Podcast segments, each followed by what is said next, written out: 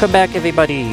This is Real Presence Live. Thanks for joining us. It's been a great 2 hours almost. We have another special guest coming up here for our last interview, and it's been that was really great. It was. Yes. Brian, going through some struggling times. I know Brian, too. He's a great guy, great family. Katie and their boys are awesome. Five great kids, and hopefully all our listeners will rally around them in prayer wherever you are. Lift listening, him up. You can. St. John Paul II, lift him up in prayer. Blessed Father Solanus Casey. Yeah, maybe this could be a miracle for him. There you great. Go. Yeah. Father Fulton Sheen, another one that we're waiting on. So, lift them up in prayer. We pray. So that's what we're here for. We're evangelizing across this radio network. We are a Catholic church, that meaning we are universal. So all of our prayers come together in special for all of the people that are in this radio network and listening.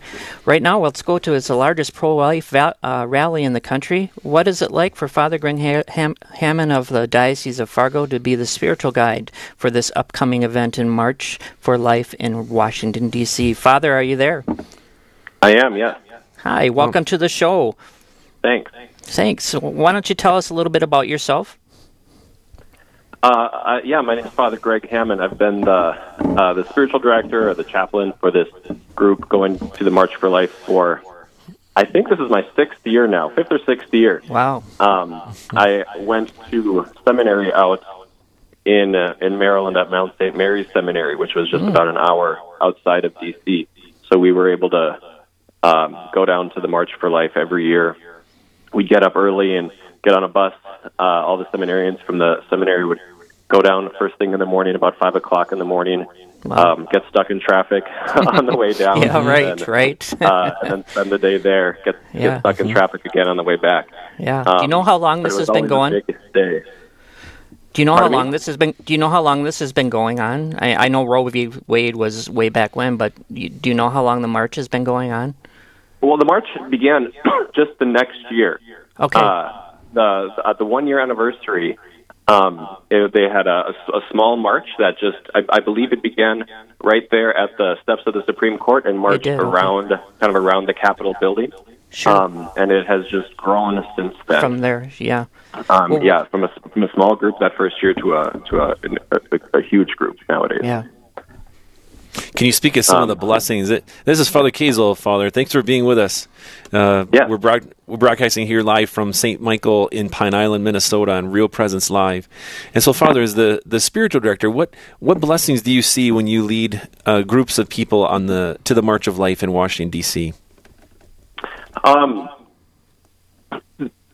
We usually have about, give or take 20 to 25 students, high school age students from different parishes in the Diocese of Fargo who join on this group. Any high school age student from the diocese can sign up and come along. And then, of course, we have a few adults who come along as chaperone.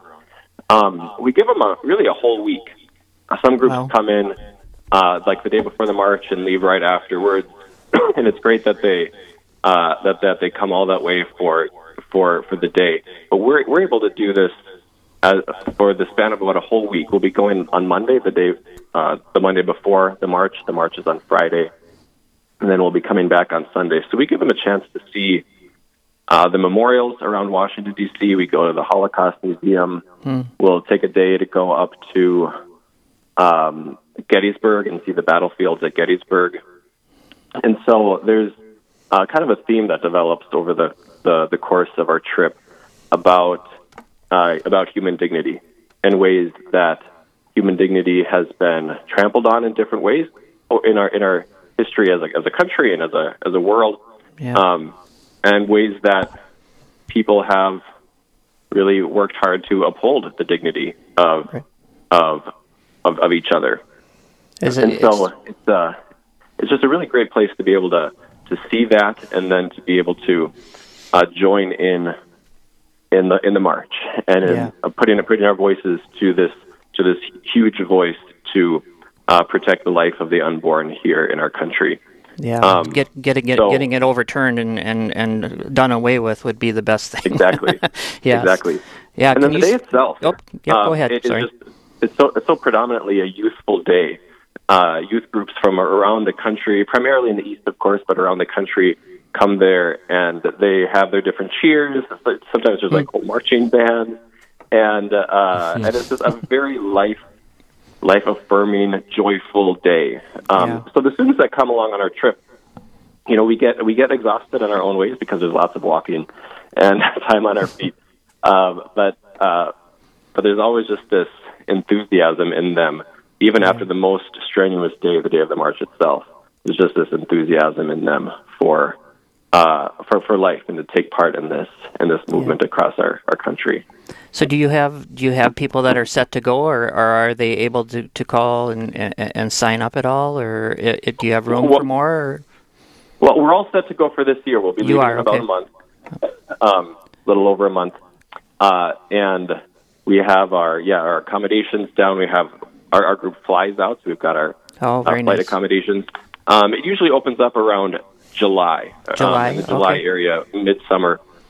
So if people are thinking about it, maybe they can call in this summer if they want, that are listening, and maybe they can go next year then.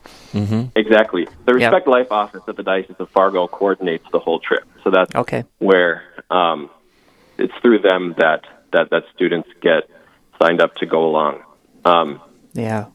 So can you talk about some of the blessings that come out of these events when you go out there, Father, that, you know, really inspire not only you, but I mean others?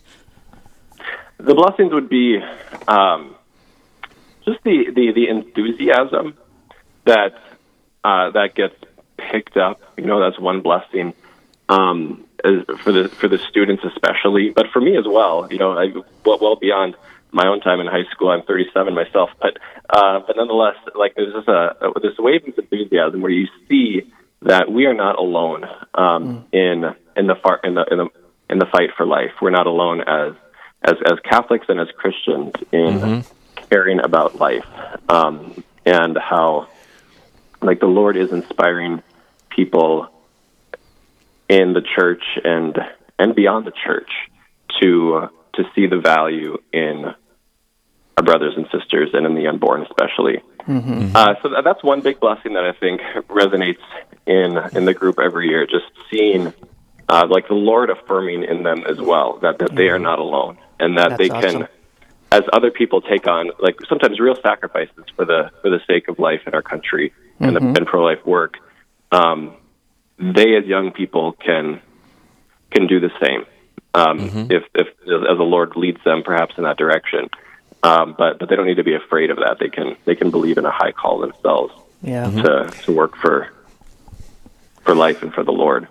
Now, Father, I'm curious. Do you remember a few years ago when there was the big snowstorm? I think it was just the day of the march in Washington, D.C., and then coming back, people were caught in that snowstorm. On that trip. You were on that trip. Can you tell us what that was like? It was fascinating. I thought like at once I thought that might be kind of fun, but then I realized that might not be fun. Right. But it would be a special opportunity for Grace, as a unique pilgrimage in this sense. What was that like for you? Yeah, that was still my favorite trip. It was, yes. I wondered. We were not, since we fly, we were not on one of those trips that got stuck, you know, on the interstate in a bus coming back. Okay. But our flights were definitely canceled for a couple of days. So we have the great pleasure of staying at a monastery in the city. Wow. So we weren't in a hotel that needed us to get out of our rooms or something like that. So we were able to stay where we were, and really we just made such a family event out of it. There were a number of other convents that were in the neighborhood within just a block or two. So our students were shoveling the sisters out up their sidewalks and their parking lots. They were shoveling them out off the top of their roofs. Don't tell their parents. No safety equipment. But it was just a really fun time. We put together a talent show with one of our evenings. It was such a time of, from my perspective at least, just building on that. Being able to build such a great community and and enjoyed that for a little extended trip. Some of the students were getting antsy to get back home. They were starting to get home. Well, you always are. An unexpected adventure, right? Yeah. I'm also interested, that particular one, but I think each and every year, as you've described, is formative for the young people that go with you. And what have you seen? Are some of the young people committed with you to continue to do things in Fargo or the local area? Have you seen some fruitfulness in the local area from your pilgrimages? Well, I've been the trip has been going on since 1998. That's when the Diocese of Fargo first organized a trip. Again, I've been on it for about 6 years. I've certainly seen the students. I've certainly seen students growing in their faith, and some of them I've seen some of them as young adults really own their faith, really own pro-life work, like in Collegians for Life, et cetera, or other such groups in their campuses, wherever they might go off to college. And so that's kind of the primary thing that I've seen, just in the solidification of their faith for a lot of them. Moving on into their college career. Then Exactly. Yeah. Well, thanks so much, Father, for being on this morning with us. It looks like it's going to be a great trip for you again this year. I mean, it keeps. What is the dates of that? Do you know off the top of your head? The march itself is Friday. I believe the date is the 23rd this year. Okay. So we'll be leaving the Monday before that and coming back then on the 25th, Sunday the 25th. Great. Okay. Sorry to put you on the spot there. I didn't have it down here. So that's great. I wish you the best. Father does here too with going on that spiritual trip with these young people. So thank you so much. Yep. God bless you. Well, that pretty much ends up the show for us today, Father. It's been great. Quite a number of great guests on, and what a great time. It's gone by so quickly, as it usually does anyway. Yes, exactly. I think I just want to reiterate, and I'll give you the last piece, Father, to send us out. You know, that we talked about making a good confession. At the tail end of this, we have 1 week left here in our Advent before we're actually the night before Christmas Eve. So we have our vigil coming up for Christmas Eve. Just making a good confession, maybe taking some time to pray, maybe bringing your family to church and praying or going to confession together. Just find some ways to really connect this last week. What do you say to that, Father? I think that's exactly right. One of the things that's important about our liturgical seasons, we're in Advent, there are graces particular to this season that we can ask our Lord, graces of anticipation, graces of growing in trust, graces of that our Lord, in a sense, has us wait, and that we wait the blessings, and our Lord is going to give them. So we maintain a firm hope in the future that God has promised on His Word. We have our baptismal promises, and we firmly await our Lord, but also to get ready for the joy of Christmas. So sometimes people have an increased anxiety around gatherings and having family home. Maybe there's been conflict or strife or unforgiveness, but to pray for that forgiveness, to pray for peace, and maybe there's a formal time of family prayer. So as we sign off here, I'd like to extend a blessing to everyone and wish all of you great blessings in the Christmas and New Year. May Almighty God bless you, the Father, the Son, and the Holy Spirit. Amen. Amen. God bless you, everybody. Have a great day.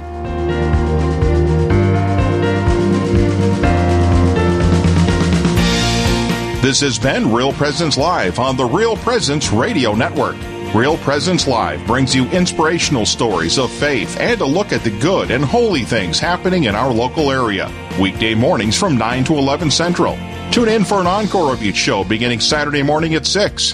Get the podcast any time of day or night at yourcatholicradiostation.com or on the Real Presence Radio app. And remember, you can be a part of the conversation through Facebook and Twitter. Real Presence Live, local, engaging, and live on the Real Presence Radio Network.